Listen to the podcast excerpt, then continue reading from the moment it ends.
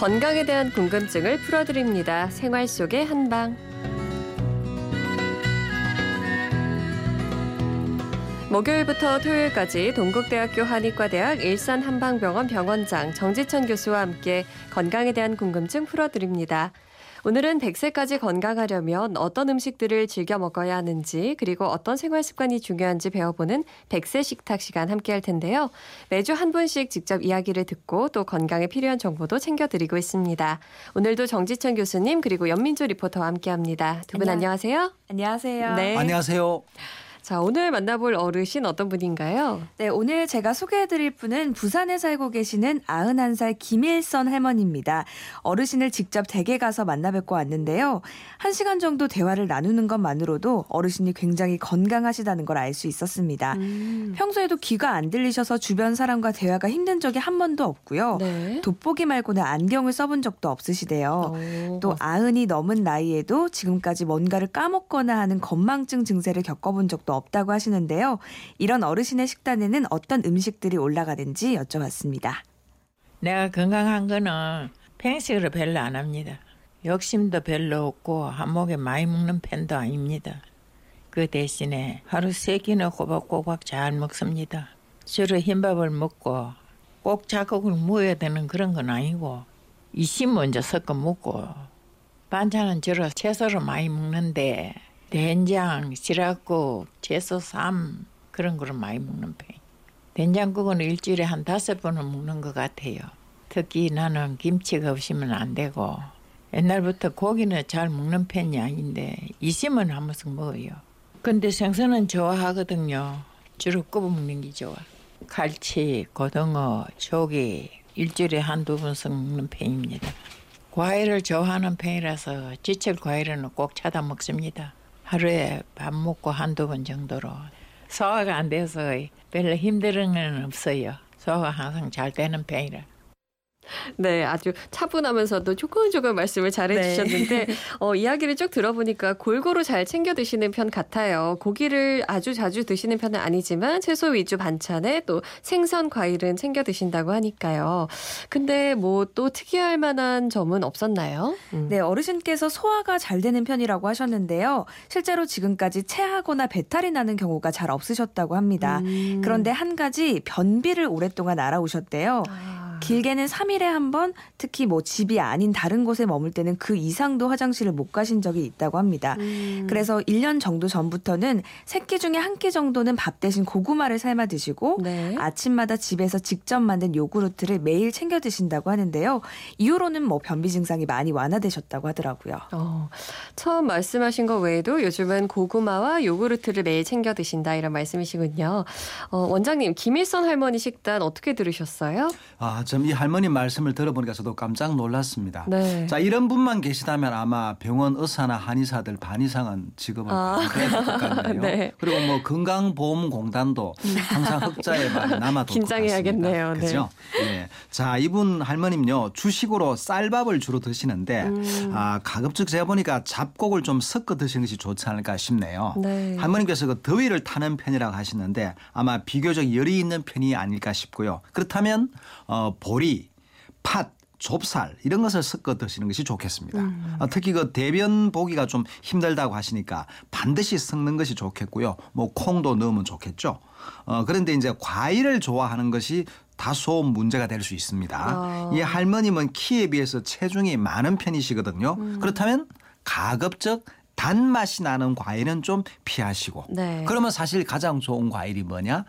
토마토. 입니다 네, 음. 맞습니다. 어, 그뭐 저 빌카밤바 마을의 네. 건강식품 바로 토마토죠. 아. 예. 그리고 이제 할머니께서 그 대변을 잘 보기 위해서 고구마하고 요구르트를 드시는데 이거 둘 다 좋다는 거 잘 아시죠? 네. 아, 자, 뭐 요구르트는 잘 아실 거고요. 고구마 이게 또 아주 참 대단한 겁니다. 음. 그 청나라에서 중국 역사상 가장 장수했던 걸륭 황제 음. 89세까지 살았죠. 오. 어. 이분이 만년에 노인성 변비가 생겼습니다.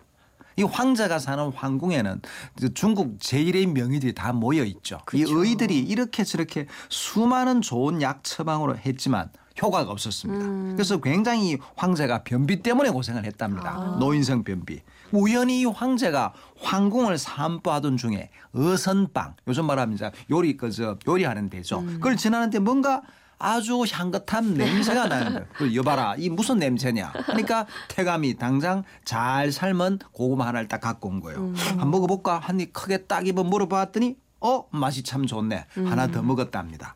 그래서 그 다음부터는 매일같이 한 삶은 고구마를 먹었는데요. 음. 문제는 그걸 먹고서부터는 이 완고하던 노인성 변비가 싹 가신다 이겁니다. 너무 좋네요. 그래서 황제가 얼마나 기분이 좋았는지 이 고구마에 이름을 붙여줬습니다. 오. 어. 뭐냐? 이 좋은 고구마는 공이 인삼을 이긴다. 오. 어. 그래서 이 고구마에 흑토자 토인삼이란 별명을 붙였다는 얘기인데요. 음. 실제로 이 고구마 보면 식이섬유가 많이 들어있어 가지고 어. 그것이 장에 자극을 줘서 장 운동을 연동 운동이라고 하죠. 그것을 네. 촉진시키기 때문에 변비에 좋고요. 뭐 더 나가서 대장암이라든가 비만 예방에도 도움이 됩니다. 음. 그리고 이 고구마 보면 속살이 어떻죠? 색깔이 노랗죠. 노랗죠. 에이. 요즘은 노란색, 뭐 빨간색 이 색소가 있는 음식이 참 좋은 건강식품이잖아요. 네. 바로 이 노란색 색소가 뭐냐? 베타카로틴인데 음. 이것이 아주 대표적인 좋은 항산화 물질이고요. 아. 또 그래서 암 항암 작용이 있고 음. 항염증 작용이 있죠. 그래서 폐암 예방에 좋은 3대 녹황색 채소 바로 호박, 당근, 어, 고구마 음. 아주 좋은 겁니다. 네. 특히 그 요즘 같이 공해 물질이 많다거나 또 담배 피우시는 분들 바로 암 방지에 좋은 것이 되죠. 음. 이 고구마 뭐 다이어트 식품으로도 많이들 챙겨 드시는데 고구마에 비타민 C도 많이 들었다면서요? 아 그렇습니다. 이 비타민 C가 어, 저 감자의 두 배 정도나 많습니다. 겨울철에 고구마를 먹는다 비타민 C를 보급해 준 역할이 됩니다. 특히나 이 고구마에 있는 비타민 C는요. 이 전분에 둘러싸여 있어서 뭐 굽거나 삶아도 비교적 파괴가 덜 됩니다. 아. 그래서 직접 비타민 C 섭취에 좋다는 거고요. 네. 그 문제는 이제 고구마 주성분이 전분이죠. 달달 달아 단맛이 나지 않습니까? 네. 열량이 높아요. 그래서 이제 비만이라든가 당뇨병 이런 데는 안 좋다고 하는데 다만 이제 혈당 지수가 있습니다. 당을 올려주는 지수 그것이 네. 감자보다 낮습니다. 음. 그리고 비교적 고구마가 소화가 좀 잘 안 되고 또 위장에 머무는 시간이 길기 때문에 이 공복감을 줄일 수 있으니까 경우에 따라서는 도움이 될 수도 있다는 겁니다. 그래서 여러분도 함부로 이 고구마를 늘 따라 드시면 안 돼요. 이 할머님은 소화제를 안 드셨다잖아요. 예. 소화제 안 드셨어요. 그러니까 가능한 얘기입니다. 그렇군요. 김일선 할머님이 아흔이 넘으신 나이에도 이렇게 건강을 잘 유지하시는 걸 보면 식단뿐만 아니라 생활에서도 남다른 부분이 있을 것 같아요. 네. 뭐 백세 식탁에 소개되신 대부분의 어르신이 그렇지만 음. 음. 김일선 할머니 역시 긍정적인 마음가짐을 가장 큰 건강 비결로 꼽으셨습니다. 네. 스스로 닥치지 않은 일에 대해서는 미리 걱정을 안 하는 성격이라고 하셨어요. 음. 또 자녀분들은 집안에 집에서도 항상 손과 몸을 가만히 있지 않는 어르신의 부지런함을 자랑하셨는데요. 그 밖에도 어떤 운동하시는지 들어보시죠. 다른 운동하는 거 뭐 집에 누워가지고 팔 돌리고 다리 들었다가 놨다가 틀었다가 올린다가 하는 그게 내 운동이고 매일 아침에 일어나면 눈 뜨면 딱 그래 하고 그 다음에 화장실도 갔다가 주로 화분 돌아보고 아 네가 목이 말이나 하고 물 부어주고 오후 되면 이제 밖에 바람 쐬러 한번 나가가 내 걸음대로 한 바퀴 빙 돌아가지고 멀리는 못 나가고 아파트 근처에 한 30분은 걷는 거지. 내 또래에 대해서는 내가 좀 많이 움직이는 편인 거야. 빨래 내 빨래 내가 다 처리하고 집안 내 방 청소도 너만 맡기고 내가 다 하고 밖에 소리 나면 뭔 소리 나는 거 싶어가 또 내다보고 가끔 시장 가서 내 필요한 것도 사옵니다.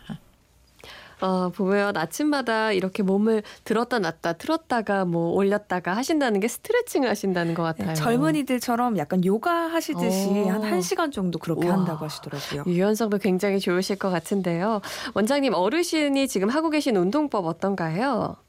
아주 좋습니다. 네. 참이 할머님께서 이거 스트레칭 뭐 체조도 열심히 하시고요. 예. 잠시도 가만히 있질 않으시고 부지런히 움직이시는 거. 음. 이참 91세 되신 노인의 운동 양으로 운동법으로 충분한 겁니다. 네. 사실 제가 할머님의 생활상을 보면요. 마치 이거 세계 3대 장수촌 사람들 특히 그 혼자 사람들의 생활상하고 많이 닮았다는 음. 것을 알 수 있습니다. 바로 그 부지런한 생활 습관 말인데요. 네. 사실 그쪽 혼자 사람들은요 남녀노소 누구나 아침 일찍 일어나서 부지런하게 일한다는 겁니다. 어. 해가 뜨면서부터 해질 때까지 쉬지 않고 일하고 항상 몸을 움직인다는 거. 네. 이거 바로 그 건강법으로 더할 나위가 없죠. 어. 그래서 그런 혼자적에는요 낮에 가만히 쉬거나 누워 있는 사람을 찾아보기가 힘들 정도랍니다. 음. 그곳 사람들은요 나이가 많고 적음을 따라 90, 100살이 되어서 각자 자기 할일다 한다는 겁니다. 어. 얼마나 대단합니까? 물론 저녁에는 충분히 휴식을 취한다는 거. 뭐 그리고 뭐 빌카밤바, 그루지아 그리고 중국의 뭐 신장 위구르 지구, 뭐 바마현 세계적인 장수촌에 있는 90대 100세 된 노인분들은요 이 할머니랑 똑같이 합니다. 어. 네, 우리나라 다른 분들이 그래 안 해서 문제이지. 이렇게만 하시면 100살 넘게 사는 건 문제 없고 병원에 안 가셔도 되고. 네? 그 건강보험에 걱정 안 하시는 와 보면 할머님이 굉장히 잘 실천을 하고 계신 건데 혹시 건강에 대해서 다른 걱정거리는 없으셨나요? 네 사실 어르신께서는 다리가 좀 불편하세요. 아. 이 30대 때 교통사고를 당한 적이 있으셔서 한쪽 다리에 철심을 받는 수술을 하셨다고 음. 하는데요. 그 이후로는 한쪽 무릎이 굽혀지질 않으신다고 합니다. 그래서 사실은 다른 분들보다 걸음이 좀 느리고 불편하신 편인데도 뭐 부지런히 움직이시는 네. 거죠. 또 5년 전쯤에는 넘어져서 쇄골뼈가 부러지 부러지신 아이고. 적이 있으시대요. 그래서 뭐 평소에 아픈 곳은 잘 없으신데 뼈가 가끔씩 저린 것 같은 느낌이 있다거나 음. 비가 오는 날이 되면 몸이 찌뿌드드하게 느껴지는 경우가 있어서 고민이라고 하시더라고요. 그래서 그럴 때면 지압판 위에 서서 제자리 걷기 운동을 조금 하신다고 하는데 또 다른 방법이 있을지도 궁금해 하셨습니다. 아유, 그러게요. 다리를 다치신 지가 꽤 시간이 오래 지나서 뼈에 이제 무리를 느끼실 법도 한데 혹시 원장님께서 어르신에게 조언해 주실 만한 내용이 있을까요? 예, 할머니께서 특히 그 뭐 비 오는 날 아마 흐린 날도 그러실 것 같은데요. 그런 흐리고 비 오는 날에 몸이 찌뿌듯하게 아프다고 하셨잖아요. 음. 바로 그것은 첫째는 몸 속에 습기가 많기 때문으로 생각이 됩니다. 아, 이분이 할머님이 좀 체중이 좀 많으신 편이잖아요. 예. 그렇다면 몸에 습기가 많다고 보면 됩니다. 이 몸 속에 습기가 많이 있는데 또 날씨가 이 대기 중에 또 습기가 많아지니까 안팎으로 다 습기가 있으니까 몸이 찌뿌듯하고 무거울 수 있는 겁니다. 사실 그 몸이 좀 날씬한 분들은 뭐 흐리든 비 오든 비 오든 절대 찌뿌듯하지 않거든요. 어. 그리고 또 한 가지 습기가 많고 연세가 많으면 또 뭐냐 담이 또 생기실 가능성이 많습니다. 사실 젊은 사람은 잘 안 생기지만 연세 드시고 특히 운동 안 하시는 분들이 잘 생기는데 음. 할머님은 워낙 운동을 많이 하시긴 하시지만 연세가 많으시니까 아무래도 담이 좀 있지 않나 그래서 이 습기하고 담을 줄이기는 것을 고려를 하셔야 되는데 그렇다면 뭐냐 적당히 땀을 좀 내는 것이 기본적인 방법입니다. 네. 사실 뭐 워낙 많이 움직이고 계시니까 아. 현재 아직까지는 몸에 큰 무리는 못 가지고 있지만 그래도 어좀 찌뿌듯한 걸 방지하려면 좀 땀을 좀 내는 것이 좋겠고요. 그리고 이제 젊었을 때도 교통사고를 당했고 또 5년 전에도 넘어졌다 그랬었는데 네. 그래 되면 부딪히고 뼈가 부러지게 되면 피도 안에 생기게 돼요. 즉 의혈이 생기게 됩니다. 음. 그 의혈 혈이 잘 통하도록 하는 뭐 약물이나 음식을 드시는 것도 좋은데 보통 몸이 냉한 분이라면 의혈을 풀어준 데 좋은 것이 이제 마늘이나 음식이라든가 옷이라든가 이런 건데 할머니라면 좀 직접 진찰해보고 약을 좀 쓰든가 어떤 차를 갖다 추천해 드려야 될 것 같습니다. 네, 그렇군요. 오늘은 91살의 나이에도 젊은이 못지않게 아주 건강하게 생활하고 계시는 김일선 할머님을 만나 뵀습니다. 앞으로도 지금처럼 이렇게 부지런하게 관리 잘 하셔서 오래오래 건강하셨으면 좋겠네요. 오늘도 정지청 교수님 그리고 연민조 리포터 고맙습니다. 네, 감사합니다. 감사합니다. 네, 내일과 내일 모레 진행되는 생활 속의 한방은 청취자들의 건강에 대한 궁금증 풀어드리는 시간으로 꾸며보겠습니다. 또 백세 식탁 참여하실 수 있는 방법 알려드릴게요. 주변에 혹은 나의 장수 비결을 공유하고 싶다 하시는 분들 또는 건강하게 장수하고 싶은 비결을 알고 싶다 하시는 분들 계시면 저희 건강한 아침 이진입니다 홈페이지 오셔서 백세 식탁 참여하기에 글 남겨주세요. 휴대폰 문자 번호는 샵 8001번입니다. 짧은 문자 50원, 긴 문자 100원이고 있고요. 인터넷 라디오 미니는 무료입니다.